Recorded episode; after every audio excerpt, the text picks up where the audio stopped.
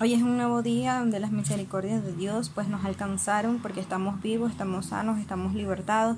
Creemos en que estamos cumpliendo el propósito de Dios y sabemos, estamos fielmente convencidos, estamos persuadidos de que Dios está haciendo la obra en nosotros y que estamos cumpliendo con todos sus mandamientos, con todos sus preceptos y que estamos siendo obedientes a su voz.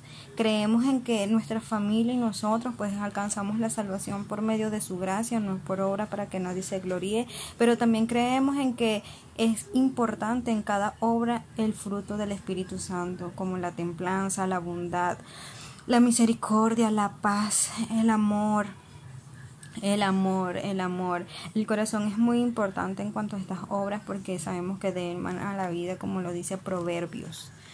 Eh, vamos a seguir adelante, podemos hacerlo bien, podemos hacerlo porque sé que Dios y el Espíritu Santo están de nuestro lado. Jesucristo nos dejó el mejor ejemplo, que aunque Él fue tentado, Él igual perseveró, superó y en eso vinieron, después de esa tentación vinieron los ángeles y le apoyaron, tomaron de la mano.